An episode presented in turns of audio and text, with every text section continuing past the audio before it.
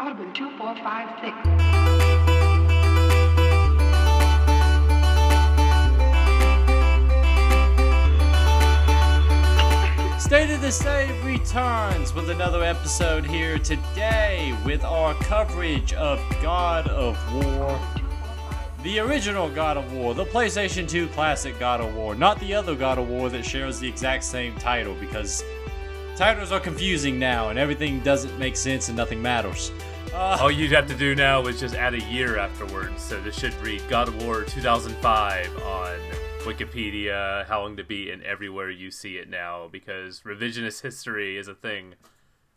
It also means that when you uh, go another 10 years from now and they do another God of War, it'll be God of War 2005, God of War 2021, or whatever that year was. and then God of War 2020, 32, or whatever.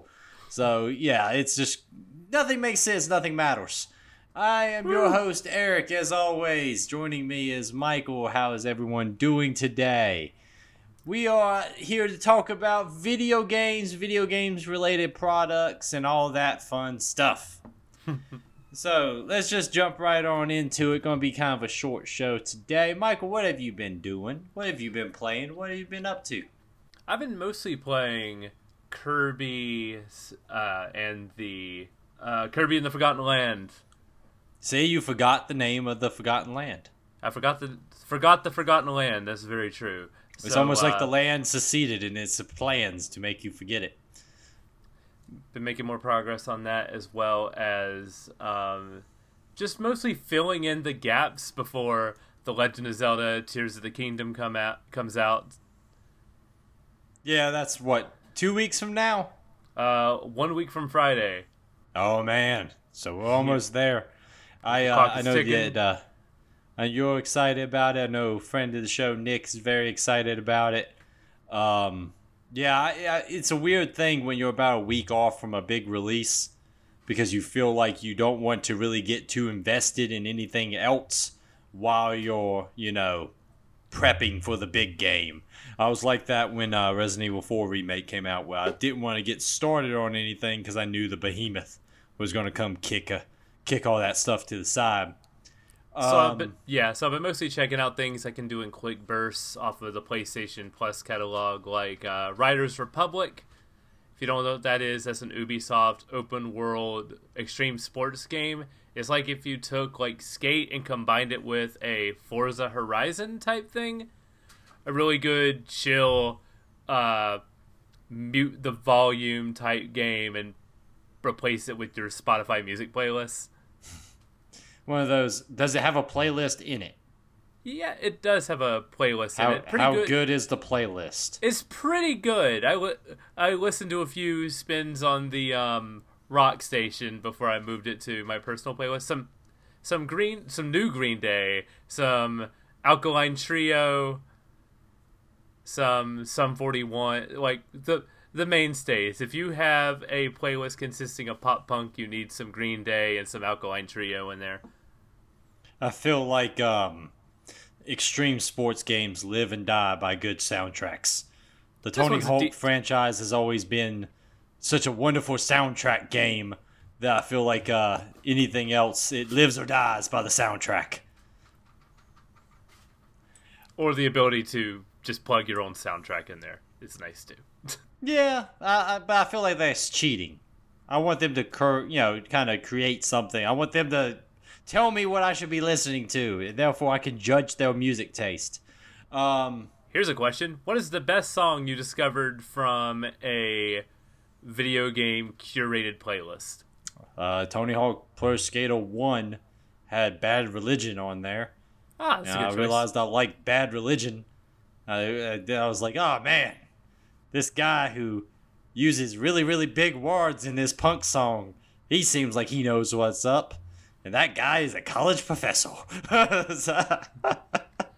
Um, one of many punk artists who have college professorial and doctorates. Uh, does the dude from The Offspring's got a doctorate? The guy from Yeah. The Descendents got a doctorate? All these punk guys all got doctorates. You either do math or you get a doctorate in the punk world. or both. Um, You can do both. or, or both. Yeah, yeah. Where you, You do the math, world then you go you get the doctorate. things. Uh, mine's Um, probably everything off of the Burnout 3 soundtracks, things like My Favorite Accident by uh, Motion City soundtrack, Right Side of the Bed by Atreyu, that had some Yellowcard and All American Rejects on there. So a lot of my early developing music tastes were shaped by uh, the Burnout soundtracks. like yeah i kind of feel like games like that don't really exist anymore that have really really like there was a while that i cared deeply about games with licensed music soundtracks like the nba street franchise had good licensed music the um like i said all the tony hawks had good licensed music um Even Yeah, the I- Madden games had like AFI on there. There was somebody in the 2000s who was working for EA who was really into pop punk music and emo. Yeah, it was it was the height. It was the height of the pop punk music, and then we hit the height of the the hip hop movement, and now it's just eh. I feel like they try to cast too wide of a net now, and they don't hit anybody. Like sometimes you gotta like if you're gonna have a hip hop soundtrack, have a really damn good hip hop soundtrack. You're gonna have a you know the NBA Street game, for example. yeah, yeah, I want a good hip hop soundtrack. Yeah. You know, and don't be bringing out just like either generic, you know, top 50, you know, hip hop and rap songs. I want some deep cuts. I want some new stuff. Hit me up. Let me let me discover some shit. Um, but yeah, I I you know, I'm at that weird point also. There's stuff coming out that I'm very very excited for. I am also not playing a lot right now, primarily because I have in a week a tournament to go play Warhammer Kill Team. So I've been every night that I have free playing test games, so I don't embarrass myself at said tournament. And oh, I, then I also, can't imagine the, the stress level there. yeah, it's a it's you know you don't want to don't want to embarrass yourself at the tournament. But um, then I also my New Jersey Devils are in the second round of the NHL playoffs, so I am watching Devils games and hopefully on Friday attending the Devils game. So we will going from there. But um, yeah. Well, so good. all this stuff going glad on. your Only thing team- have- Glad your ahead. team made it through the first round. yeah, fuck you, Boston. And you know what? Fuck you too, Rangers. Anytime I can throw that out there, it makes me happy. Don't imply I'm a Boston's fan with that statement. How dare you? No, Tampa Bay Lightning all the way. Yeah, I just think it's funny that the Boston's already out of it. And Yeah, then also, okay. anytime I can make fun of the Rangers, I will. I, Uh, I I'm okay with being out in the first round as long as Boston is dragged with us. Good Yeah, riddance. and then, and then Florida's still winning. We beat Toronto last night, so yo, Florida, Florida takes the whole thing. Wouldn't that be a hell of a thing? they need to um, win right now. No, they don't. Fuck them. they don't need them over us. um, but yeah, because of all of that, uh, the only thing I have played is I played the Street Fighter Six demo beta thing that came out. Ooh, I've also um, played that. I'll jump on. I'll jump on that with you. Yeah, I, I enjoyed what I played a lot. That game looks really, really good. Um, you know, obviously didn't have the forecast unlocked or nothing like that. Um, that game good plays very chance to- well. Now's a good chance to get really good at Luke and Ryu before the game comes out. Learn those combos, and then immediately switch characters. I feel like um, on day one, the tryhards are going to be out there trying to rack up as many wins as possible with those two. Um, while I am going to be doing what I do with every fighting game, which is play every single character badly for several weeks until I finally pick one to stick with. I do this with every fighting game. It takes weeks for me to decide on who I like the most. And so I just play everybody badly for a couple weeks, and then I say, okay, I guess I'm gonna play a bunch of Zangief. Um, but yeah, it's uh, I I feel that um, that game continues to make me very excited. Didn't show me anything I didn't like. I like what I played. Uh, the create a character allows you to create things that just should not exist in this plane of reality. Um, the the cursed. That I like that there's a separate online mode, unranked matches where you can pit your abo- your abomination creations with other players. That seems to be where they seem to be having a lot of fun with the modes and like the create character. There's a lot of just a bunch of goofy stuff in this game, as well as like the serious competitive stuff from the looks of it. So I, I'm very excited for Street Fighter Six. I think that uh, they learned a lot from that that Soul Calibur create a character where they're like, oh no, everyone's making care barrels and all that stuff over here. I guess we need to just make that for Street Fighter. Um, yes, please. But, More of that. Yeah, I think that everything I saw looked great. It plays really, really good. Um, I'm actually tempted to play the modern controls uh, just because that takes off. I was talking to Nick about it. We play a lot of fighting games together. And one thing I was talking about is having several of the basic combos pre assigned to a basic movement like a forward Y or something like that allows you to spend less time thinking about those combos and more time planning where you put those combos. And uh, it's an interesting change in mindset. I don't know how I feel about it. It feels a little weird just to tap a button to throw a fireball when you've been throwing a fireball the same way for the past 30 years. But um, it's uh, it's an interesting concept. I feel like for me that'd be a little bit hard to break away from that because I'm so used to doing combos and then cancels on the same button, like going from punt like a two punch combo to a shoot uh, to a shoryuken. So having to switch uh, my finger to a different button to do that mid combo doesn't seem like it would flow well. But um, I think I'm just gonna stick with the classic controls and because that's my baseline knowledge and like work my way up from there. I feel like trying to learn a separate control scheme, even though they make you play on modern controls for the first chapter of the World Tour mode.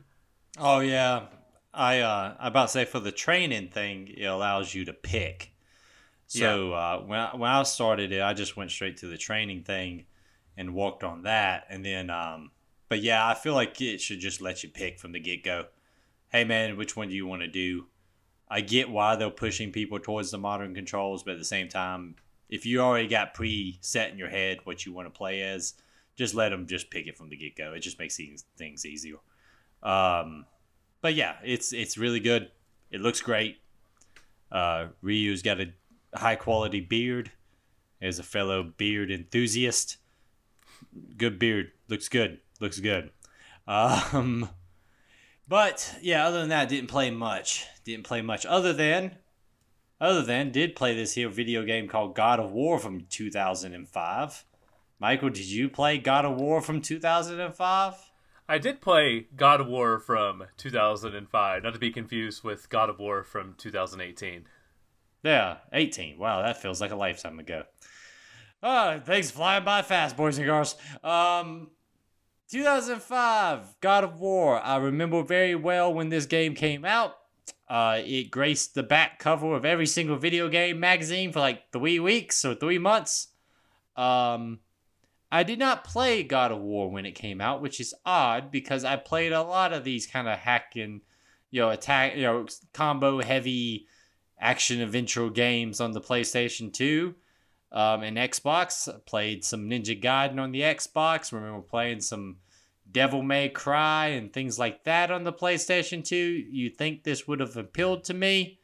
Um, but I don't exactly know why this franchise passed me by this franchise was one that when it came out, this was around the time that uh, when I was growing up, my parents started keeping more of a closer eye on what I was playing. Some stuff uh, they would like look at the back and see what was. They would like look at the back and see what was in it before I bought any game. And this was also when they were a lot more careful at stores with uh, UDB 17 to buy M-rated games. So Mortal Kombat for some reason was fine and the Metal Gear Solid series was fine.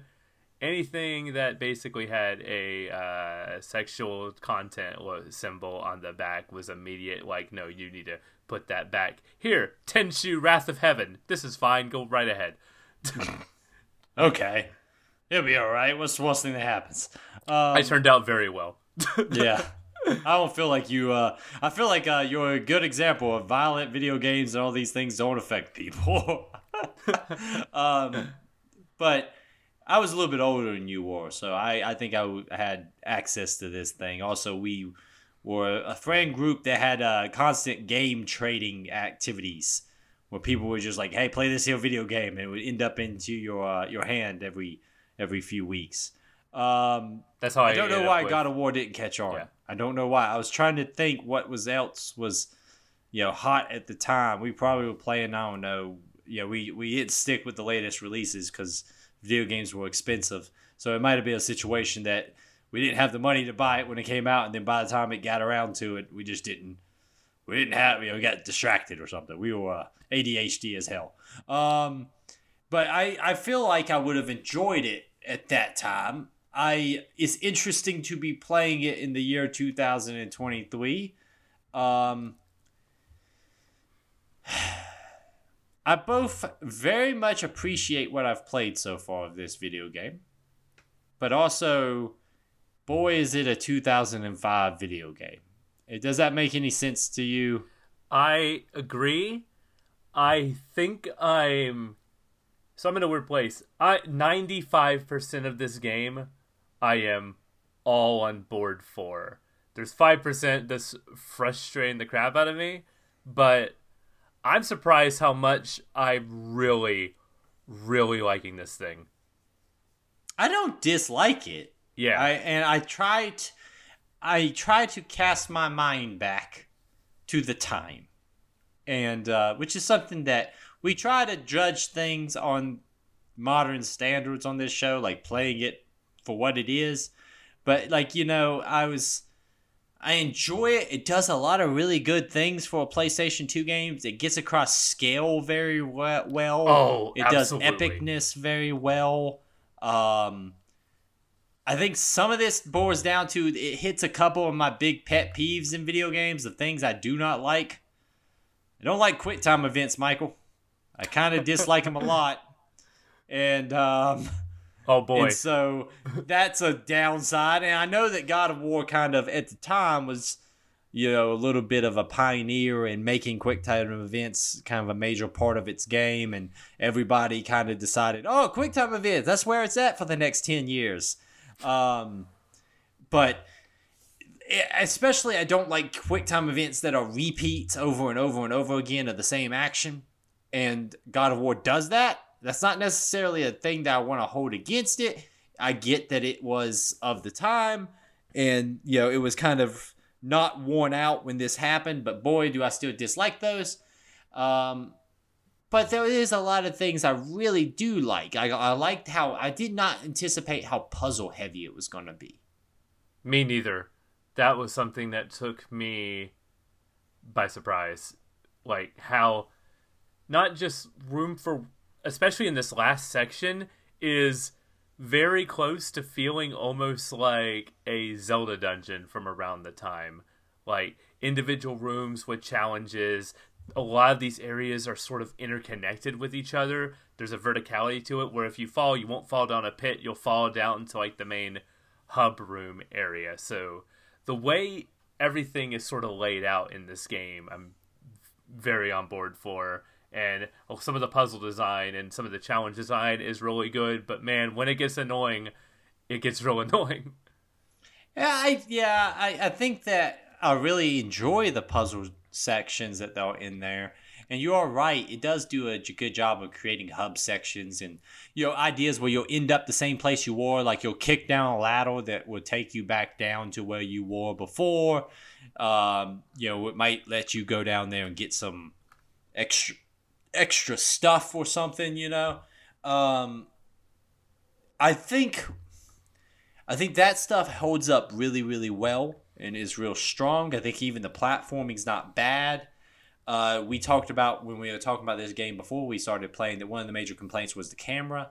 The camera is not great, but it's not nearly as bad as I I feared. I played a lot of games at this time, and cameras have been a lot worse.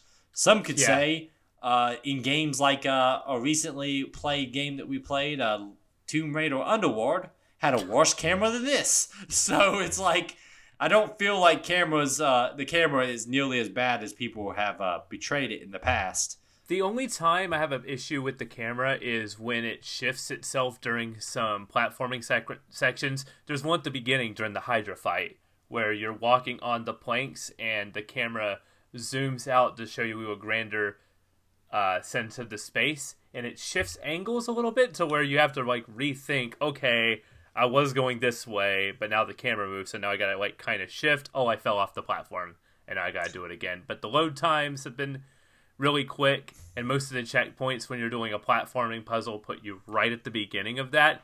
It's whenever you die, you don't have to go back very far. But I will say on that first platforming puzzle, uh, I did fall enough times to where the game was. You get a, uh, a trophy in this game on the PS3 version for it being like, "Hey, you died a lot.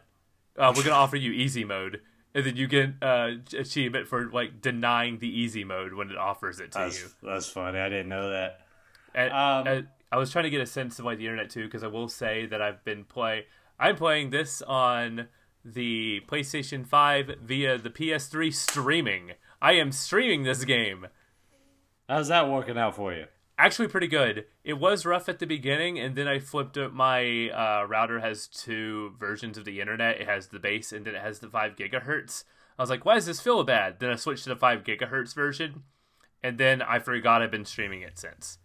Okay, minus like a cu- minus like a couple of internet hitches here and there, but for the most part, I if I can do a parry consistently, it's a successful system. So I think it's playing great. I still wish I could be able to download the thing, but the same, I could have bought a regular copy of this, but at the same time, it's like I gotta check out this streaming thing. We're, we're gonna yeah. just ride this out and see how this goes. Uh, if it's working well for you to do the quick time events and all that stuff, then you should be fine. Yeah. I also a lot of this combat. That's another thing I want to touch on. I thoroughly like the visuals of the combat. I like how things look. I like how things feel. Uh, the only thing that holds me back on the combat being 100% is it does this weird thing where almost every single encounter is the same group of enemies two to three times. It respawn like you get situations where it'll respawn the enemies over again. So the it seems like each combat setup. encounter, yeah, each combat encounter is like two enemies too long. So that kind of and really it also it, it feels yeah yeah it feels like you solve the puzzle of the combat, and then it's like okay do it again. Yeah, it's like well I just I just did that. I fought the two minotaurs with the archers shooting at me. Why and do I have to respawn. fight two? And it's yeah. not like they even respawn a different group. Like that would be one thing. I understand there's limitations of enemies on screen. It's a PlayStation 2 game. I understand that. But it's always two minotaurs and two archers in this example. And then I kill the minotaur and I, as soon as I kill one minotaur, another one will pop up. I kill the other one, another one will pop up. And if I kill the archers, two more will pop up. And it yeah. just feels like it's this weird that's the only hiccup I have because I enjoy the combat a lot. But it's like, oh, I, I beat this arena of enemies. Now let's do it again.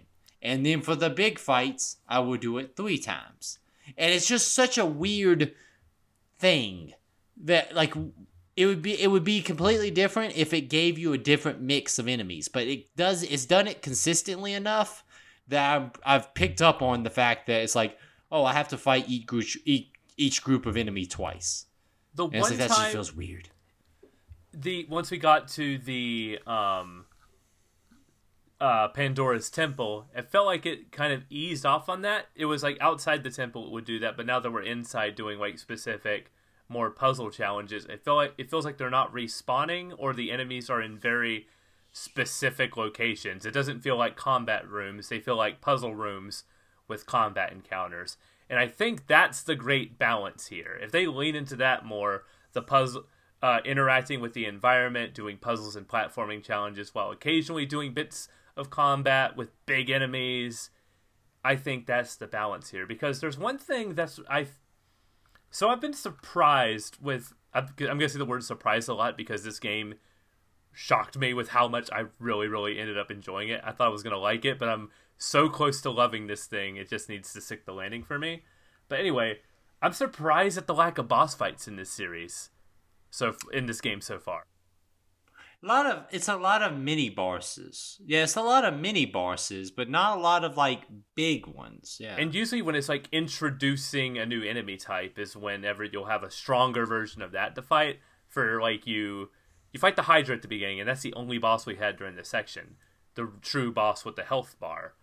But we've had the Medusa, we've had I believe the introduction of the Minotaurs is seen as like a boss fight. One of the like troll enemies is seen as like a mini boss. It's like a gate arena that if you kill yeah, him, like yeah, the Cyclopses are the same way, where it's like yeah, you fight a lot of mini bosses that will become standard enemies. Uh, the sirens, um, out in the desert, same. oh way. yeah, the sirens, yeah, Yeah, but then, yeah, you're right. There's very there's been a lack of um of major boss fights, which kind of is something that becomes a staple of the series. yeah, and I so it's interesting that it's not here, unless it's super back heavy. Like I said, we played up through to uh would you say the the end of Pandora's temple? I don't know, somewhere. Well, because we stopped. deep in the center exactly. of it. Yeah, Yeah, in the center of Pandora's uh, tomb, but uh, uh, temple.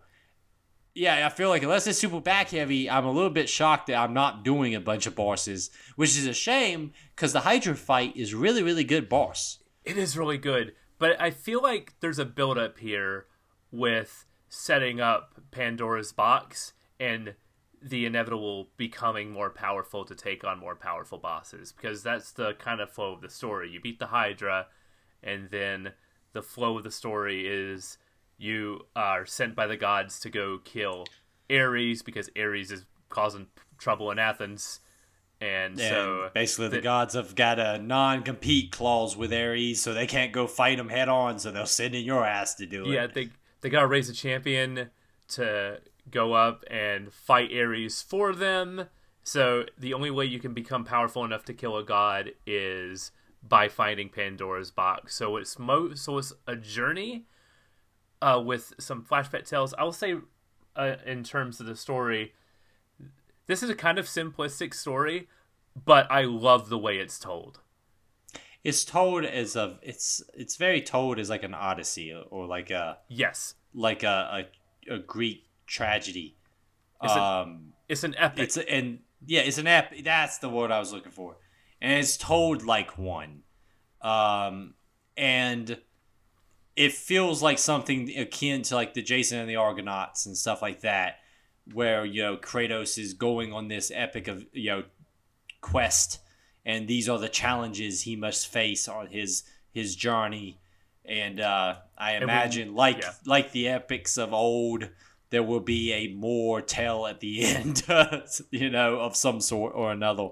Um, but yeah, it's a simplistic story, but it's a very it's very fitting for the the the vibe they're trying to get across. and I love all the pieces being laid out here with the gods all granting Kratos his power and knowing where the ultimately not just the series will go, but ultimately the god's hubris is endowing this champion with all this power and then inevitably betraying him because we know it from the beginning of the game and a lot of the teasers throughout that Kratos feels betrayed by the gods and tries to take his own life.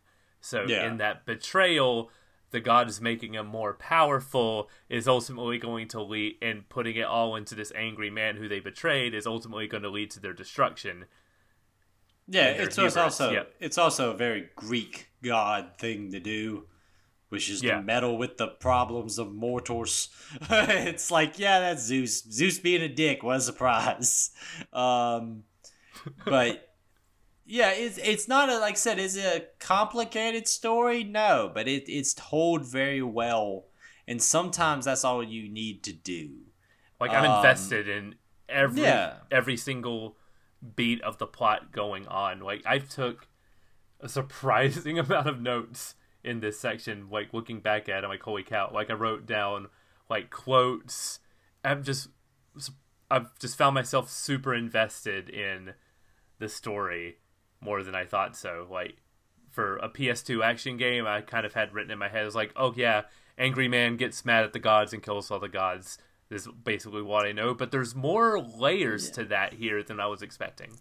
I think also angry man kills all the gods is a good kind of like shorthand for where Kratos will go. This is Kratos on his way to being angry man who kills all the gods. Like Yeah. Kratos is still being led along by his nose here, and it's not as it's not as like it's not as edge lordy as it's pitched, right? Like Kratos is doing this for a reason. He's not as edge lord. He's not as like self deprecating and like you wouldn't understand the tragedies I've had in my life. He's had I mean, really bad stuff yeah. happen to him, but he's they it doesn't come across that eh, like edge lord, you know, kind of vibe. Um, and be- like I said, it is it fits with the Greek epic mentality that he is be he is a pawn to the gods, which is classic Greek mythology.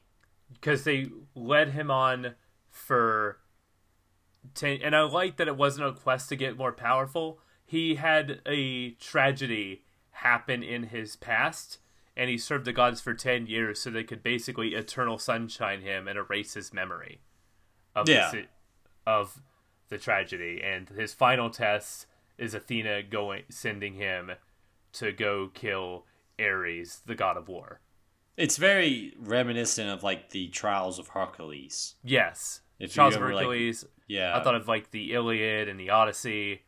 Yeah, and the Iliad and the, the, the Iliad and the, and the Odyssey is very reminiscent of like a man on a journey and the events and the whims of the gods that throw him around. But and him the, going the to place to place, meeting these gods and Yeah. undergoing trials and different, sort of mini adventures that Yeah. encapsulate this it's yeah, it's very reminiscent of that traditional style of Greek storytelling, um, which therefore it walks. Like I said, it's not a complicated story. You know, there's hints of Kratos' past when he was a general and that he had a family and things like that. There's all got- those hints. and he got Um, too consumed with war, so his family felt driven away from him. Yeah, and there's well, the there's story we're told stuff. so far. I Yeah, definitely think the there's sto- more. yeah. I definitely think there's more going on there, as because we got this uh, the plot twist at the end where Kratos was fighting the armies of um. I wrote it down. He was fi- fighting an army, and then at the end, he sells his soul to Ares Yeah, to do his bidding, and that reflection of it, where he ends with like, uh, "By the gods, what did I become?" Just that self-reflection there, and that moment is the path good. of er, you know hu- hubris took him to a place he didn't want to end up at um yeah i i i feel like to be 100% honest with you i think that it's told a lot cleaner than the memes would ha- would have you believe and having playing it now i was like oh this is not bad and kratos is a interesting character. I can see why i could see where he can go to become angry man who kills gods and then i can see how that would work in the deconstruction of that character in the modern series where he's man who is now looking for redemption after a bunch of stuff that he did. Um, uh, so I, I i like kratos um, because it seems like they could have taken that route sooner, judging from this game, because he does feel already regretful about some of the things he's done. But I imagine that's going to because there's a, a bunch of these set in the Greek pantheon. He's going to do a lot of god killing before he gets to that introspective. Yeah. phase. I feel like maybe all the gods. If you look at the modern God of War game set in like Norse mythology, he killed all the ain't many. Greeks around, Greek gods around. I wonder what happened to all of them. We had to switch mythologies because he ran out of gods to kill. I do like the idea of just every series is just three games of him killing his way through mythologies. And then starting it with "What have I done?" and then just uh, let's go on to the next one, I guess. By the third mythology, Kratos is just like, I guess this is this is how let's just skip on through this. Let's go into the killing part. he, he's hanging. we start the third show, the third series. Kratos is hanging out in the desert. Anubis appears, and he's like, "It's time to weigh your heart." And he's like, "Oh no, Guess not we're ripping out again." Anubis's heart. um, like I said, I really, I've, I've enjoyed this game. Um, I apparently my Alexa, not my Alexa, but my Amazon thing in the background is not sure because it just asked me a question. Um, this is why we shouldn't have robots in our houses. Uh, but yeah, God of War is. I'm enjoying the hell out of it so far. Um, there's some really big highlights. Like I said, I did like the the big Hydra fight. I like the concept that it was kind of puzzly with you trying to with you pinning the other two heads down because you can't just cop, cut them off. Um, I like how some of the quick time events work here. I like the push and pull of them when you throw your chains around the Hydra and you have to tap square quickly to pull it, and as soon as you give it a little bit of give, it's that pull back sort of thing. And then when you land it, it's just like quick slam into the post. It's, it feels so. the good. one thing I will say, and something they do well here, is the quick time events do try to get across the motion and the movement Kratos is doing. So Yes. if you are like snapping a neck, you use your your uh, analog Circle. stick Oh, yeah. to circle around it. If you are, you know, trying to pull something down, you tap the button. So I like that aspect that it's something that games even later on wouldn't do where it's like your character's clearly trying to pull a rope and they'll just have you hit X and you hit X and he pulls the rope some. Like the idea that they do try to make it like somewhat one to one it does make them a little bit more enjoyable. Yeah that you do. That yeah, you're like constantly the- doing. if you're pulling something, you're tapping. If you're snapping or twisting something, you're turning the analog stick. You know, it just tries to. If you're thrusting, you're hitting button, buttons in a rhythmic fashion. Um,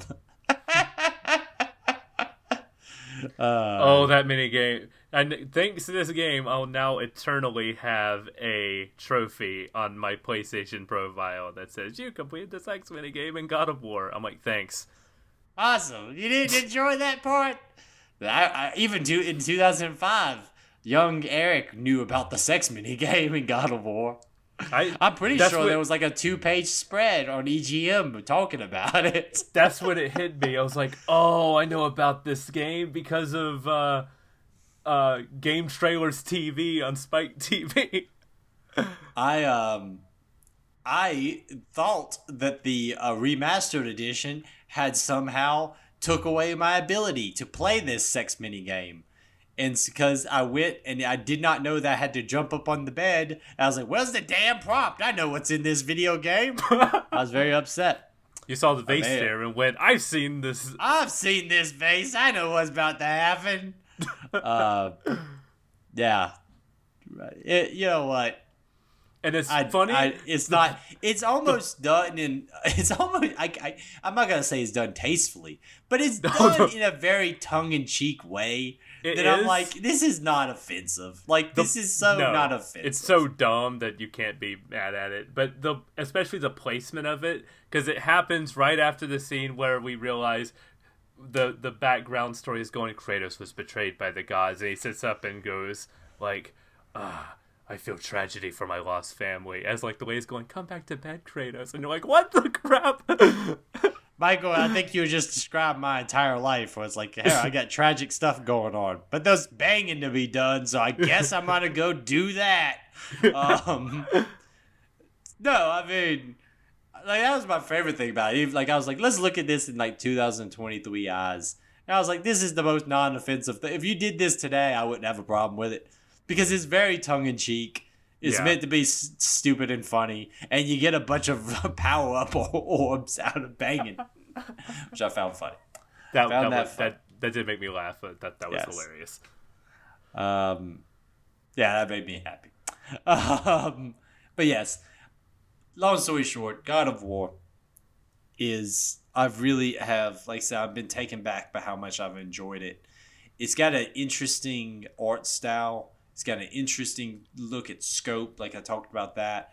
It does a good job of pulling the camera back as you cross these big long bridges, or you you know as you shimmy across between the boats at the beginning, pulling Or- the camera back to see the boats being taken over by the the Hydra.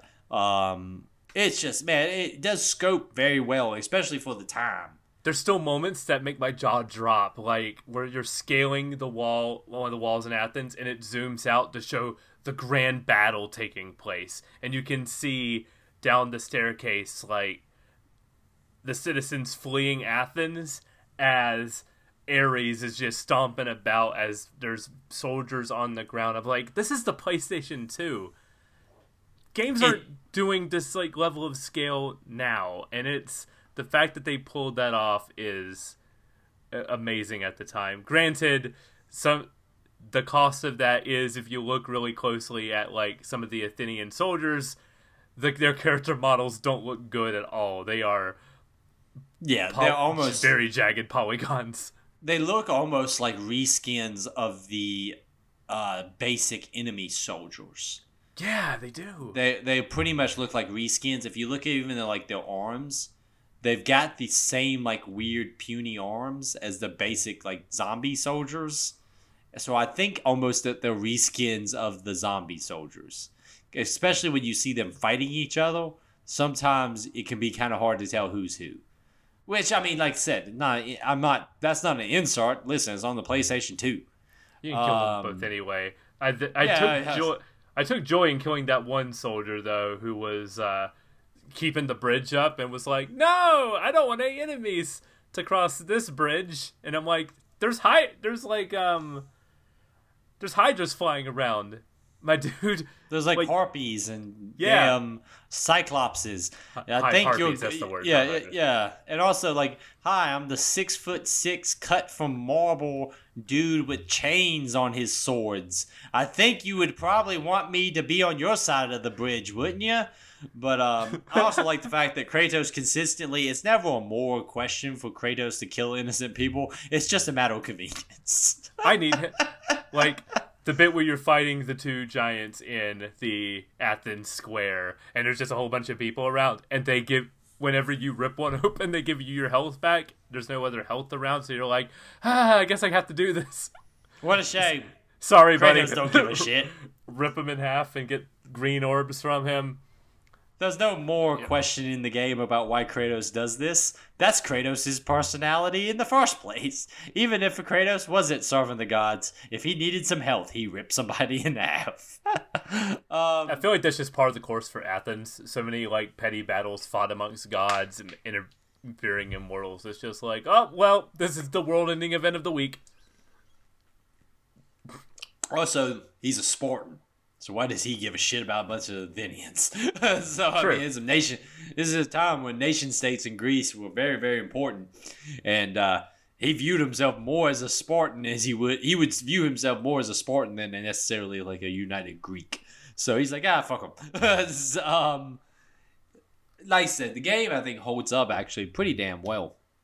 Um, and I'm kind of taken back also by by like some of the some of the different like environments and things like that. Like I think about the desert that you go through, like this kind of like hunting the sirens by the sound of their voices and stuff. That's not something I really remember doing a lot in video games, where it's like hunting through the desert by the sounds of the sirens and stuff That like that. It's a that pretty reminded me of clever a- stuff. yeah.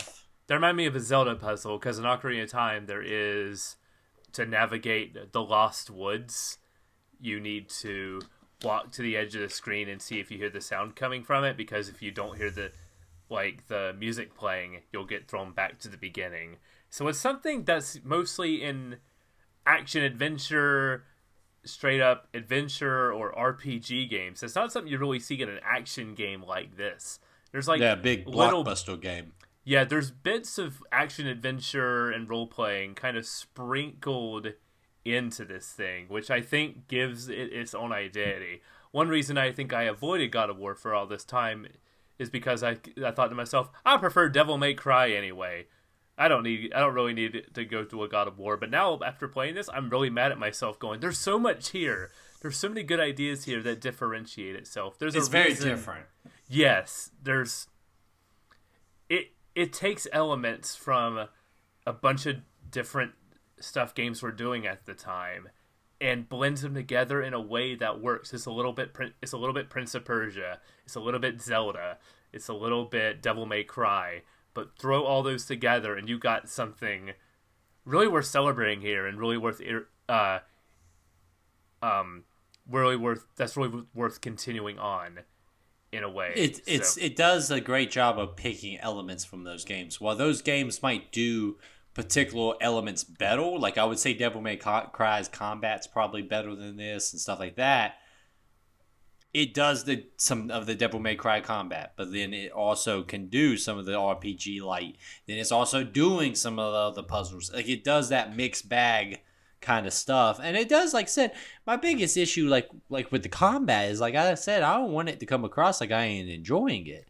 I Oh, good. enjoy the mixture of you know it's a very light system of light heavy grab and then a magic It's- ability. But the magic is- abilities are really cool. Yeah, being able to uh, to use more powerful versions of the abilities, like uh, Poseidon's Rage, which is a great name for anything. Use that and just tap circle to make the ring go bigger, everything. But yeah, it's a very meat and potatoes combat system, which sounds like an insult, but no, meat and potatoes are good. No. And because that if that was all this was, if this was just a big straightforward hack and slash action game, it would get boring very quickly. But because of the fact that like I said I didn't anticipate the fact that it was very puzzle heavy, very platforming heavy, um it keeps that basic kind of meat and potatoes combat and it lets you kind of ride it out a lot better because hey, yeah, I hack hack hack slash slash slash magic ability my way through the the you know combat, but then I'm going to spend some time over here positioning a ballista so I can shoot it through this wall, or Yeah. you know. I'll be scaling, and then it's like it does a good job of mixing puzzles with the combat. Like I think about the the harpy scene where you have to push the statues into the holes of, so the harpies can get locked away so you can go upstairs and walk across the beams like Ah, stuff yeah, like that, was- that actually took me longer than expected to think because I wasn't anticipating a puzzle of that caliber here. I was just thinking, oh, uh, how far it will go is move the statue to a block or something. So this was this was a situation where I kind of judged a book by its cover before going into this thing, and so now that I was prepared for those puzzles, when I got to the bit where you had to get the oracle, stack figuring out that I needed to stack one big statue on top of the other big statue by using the elevator was a really great aha moment. it still took me a couple of minutes to figure out but when, yeah, it it you can go into this game thinking this is a big dumb action game and nothing wrong with that by the way Yeah, no, But, I love big um, dumb action games. Yeah, I like big dumb action games. But when they do kind of teach you early on, like, hey, some of these puzzles are going to have more involved than just push it over and, you know, kick it off the side of the, you know, wall or something. It makes you start to kind of think things through a lot more. Like, oh, oh, well, maybe I do need to actually use my critical thinking here to figure out how to do this. Um, yeah, I'm actually, like I said, I kind of judged this game incorrectly. I went into this thinking it was going to be a big, dumb popcorn action game. And uh, it's got a lot more going for it than I thought it did. It's got a soul. And, it's um, got people behind it who really love the material and love their influences enough to where they made something I think really special here in a way that I wasn't anticipating. I if they stick the landing here, I might have a game series that I want to devour like all of it going forward because Yeah. they got if they if they stick the landing here, they they've uh, got a new God of War fan. It definitely And- makes you want to play through these early ones so the hit of modern day Kratos hits you harder. Oh yeah, for sure. Like Because I, I, I, I have care a lot of- about him. Yeah. I have a lot of interest in modern day Kratos. We've talked about it before that I like Norse mythology. It is a father and child story. It is a uh, you know, there's one of those kind of stories that appeals to me as a man of my age. Um, but I feel like going through this and writing out the events that take place here can kind of make that hit a lot harder. Because it's Yes. one thing to approach that character as that kind of character, it's another to approach him as this other kind of character and then see him morph into something. It would be like playing a modern Devil May Cry where Dante is no longer putting together two wheels to make a motorcycle and riding around on top of a demon while eating some pizza uh, and shooting demons. Um, and now he is a well spoken, you know, broken down man trying to put his life back together. And I hope they never do that because don't take away my Dante. But I was um, about to say, where are you going with this? Because all that sounds great, and I don't want them to change a thing. I don't want them to change Dante. Dante is fine the way he is. Thank you. Um, but you know what I mean. You get what I'm kind of talking about. That it kind of changes how you approach the character by knowing what he was before. Um, but yeah, it, it's. I really am enjoying it so far. I hope they stick the landing. I do hope we get some more of those bosses. That's my biggest like want. Yes.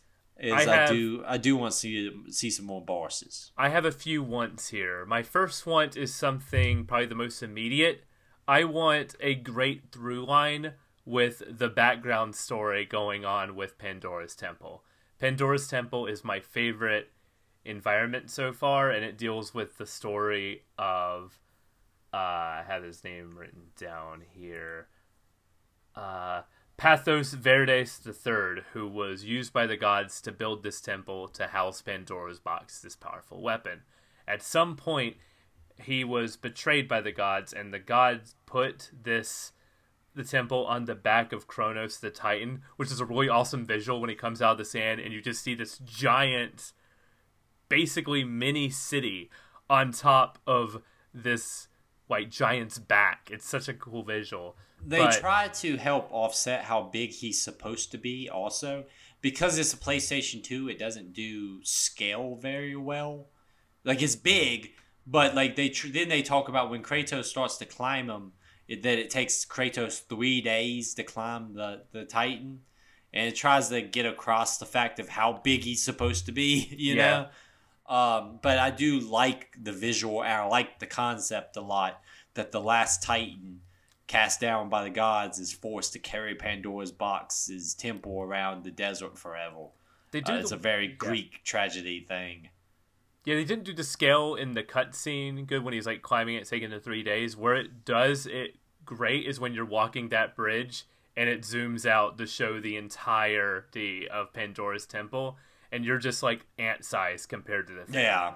It's such a I great like when shot. it does those big zoom outs. It does them a couple times where you're climbing like steps and it'll zoom all the way up to the top level. So as you descend, it shows you di- you're going deeper and deeper and deeper into the like when you go to the sewers outside of Athens. It's like you know, you as you're rounding the steps, it shows like it's almost like you know you see the full spiral of the steps.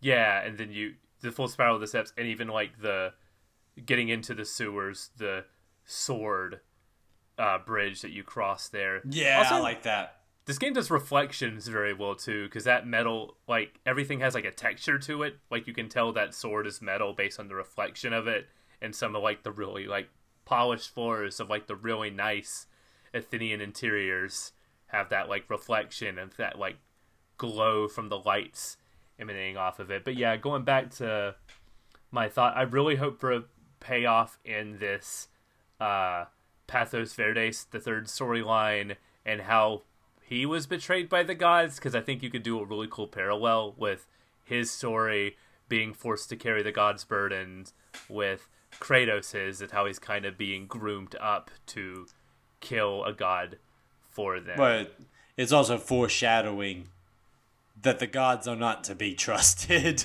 Nope. you know, it's the it's the foreshadowing there of um, you know, of that. Like, hey, Kratos, maybe you should learn something from your history.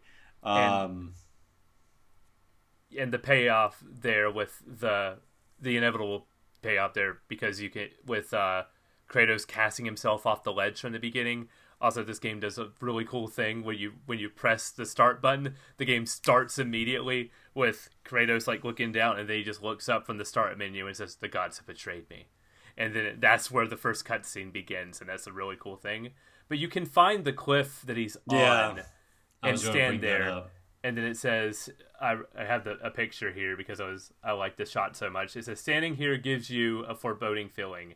It's as if your ultimate fate was tied to this very ledge. So just they're hammering in home the foreshadowing of this moment. So Yeah, it's not subtle, but yeah. it doesn't need to be. it doesn't need to be. No, this is a Yeah. big story involving gods and betrayals and everything. It doesn't have to be subtle. Like even the through line parallel story of uh, Pathos being betrayed by the gods, not subtle. Like like we said, it's a simplistic story told very well. Sometimes So- that's the better thing. I sometimes I'd rather you do a simplistic, straightforward story that's told competently and has you know is is all makes sense than try to overextend and tell an extremely complicated tale that just doesn't hit. Like Splinter Cell tried to do, because we love that gameplay, but that story was just all over the map and all over the place. Told a very a simple story told in the most convoluted, complicated way possible. Exactly. They they could have made it a little bit more streamlined and it would have still had the same effect instead of adding 14 different variables that just don't add anything to the actual in-game story. Here this is a very no fat trimmed down let's do A to B to C to D to E to F. But we're going to hit all of our beats. It's the, you know, While at the you same time, you can only time, play three chords, play them right. Yeah. Well, at the same time, giving hints of X, Y, and Z along the way. Yeah, it's not it's not like childish, you know, in the storytelling. It's just it's straightforward. Yeah, But it, exactly. it works. It's not a bad thing. Like I said, that sounds like a negative, but it's not. It's it's I'd rather you be competent and straightforward than be incompetent and overextend your story and just lose the plot line. Because I can I can stay invested in a story that is straightforward if it's told well. I will glaze over if you are just losing the plot line of your overly complicated story.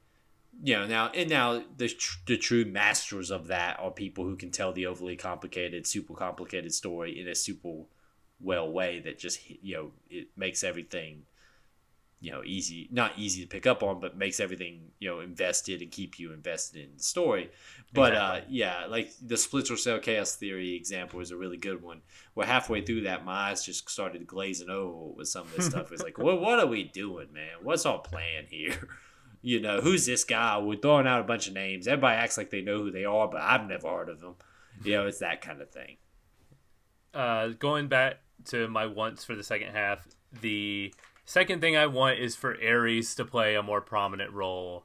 Now that we know Oh. his ti now that we know his ties to Kratos, I want him to kind of step up and fill that villain role because right now i we've feel like only he has to yeah, we only heard about. He looks really cool. He has a he has flaming hair and a beard. I want to know. I want to see more of him, as because now again we know the connection between him and Kratos. I kind of, I want to know. I want to kill this dude. I want to know why I want to kill this dude. Yeah, I think uh, I think that he's gonna step up. We're moving towards because we're about the halfway point. We're moving towards the point where we need to have conversations with him. We, you know, For you can't just wait to have your final confrontation with the big villain. We need to start having more FaceTime with Ares. We need to have our Sephiroth moment where we see how powerful he is. Yeah, he needs to kick our ass at least once before we go kill him. Yeah, exactly. That's the go-to. That's the go-to storytelling for getting across how big of a deal the bad guy is. He kicks the hero's ass at least once. I want someone to tell Kratos, "You will never be a god."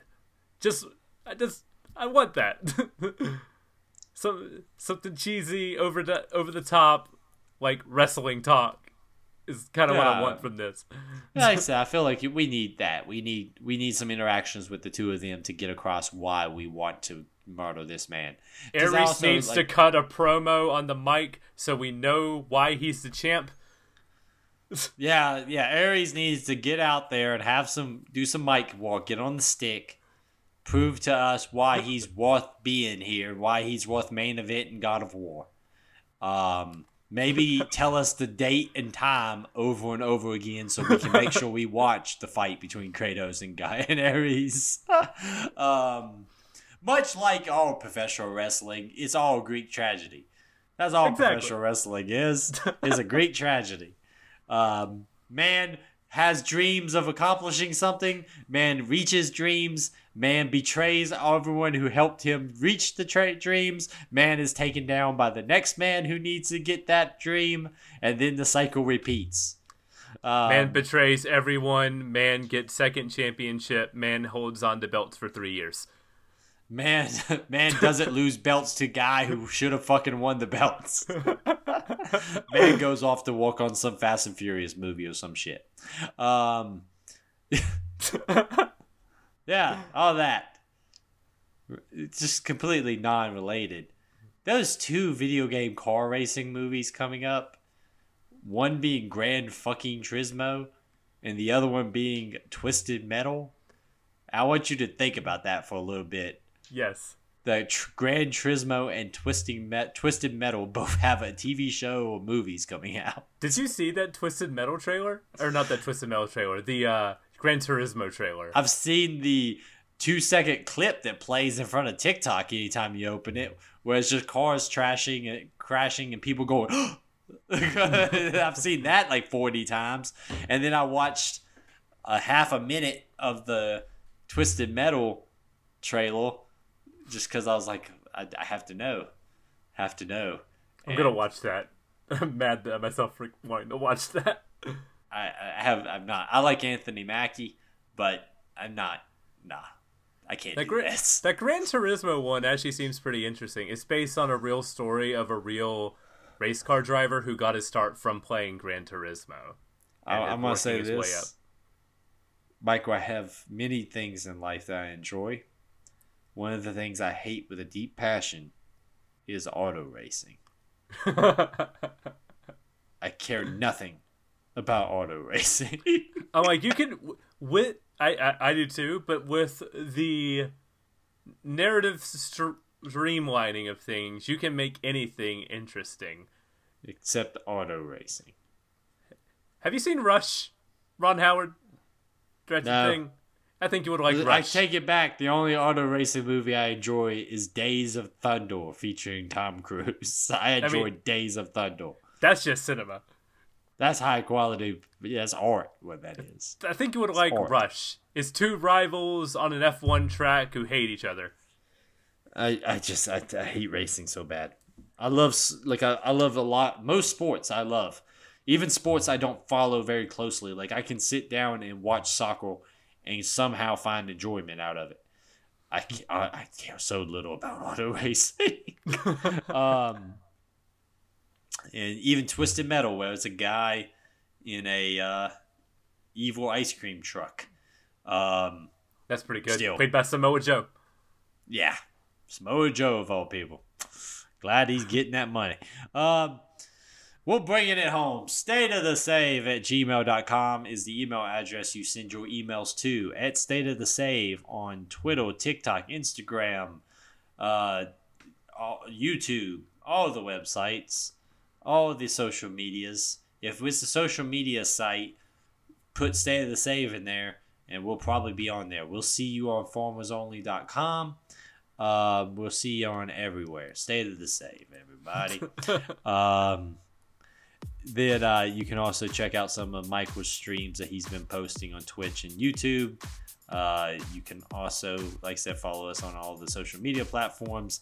We've had a big old uptick in listeners recently, most likely because I believe Spotify is finally recording our damn listeners properly. My that's my running theory that I'm sticking with, but I do appreciate everybody who's been listening. Um, short show today. New Jersey Devils are playing the Carolina Hurricanes in Game One, and Eric wants to go watch that. Um, any anything else, Michael, that I missed? I think we are good. Uh, We have a short, a short show, a simple show, told very well. Everybody stay safe out there.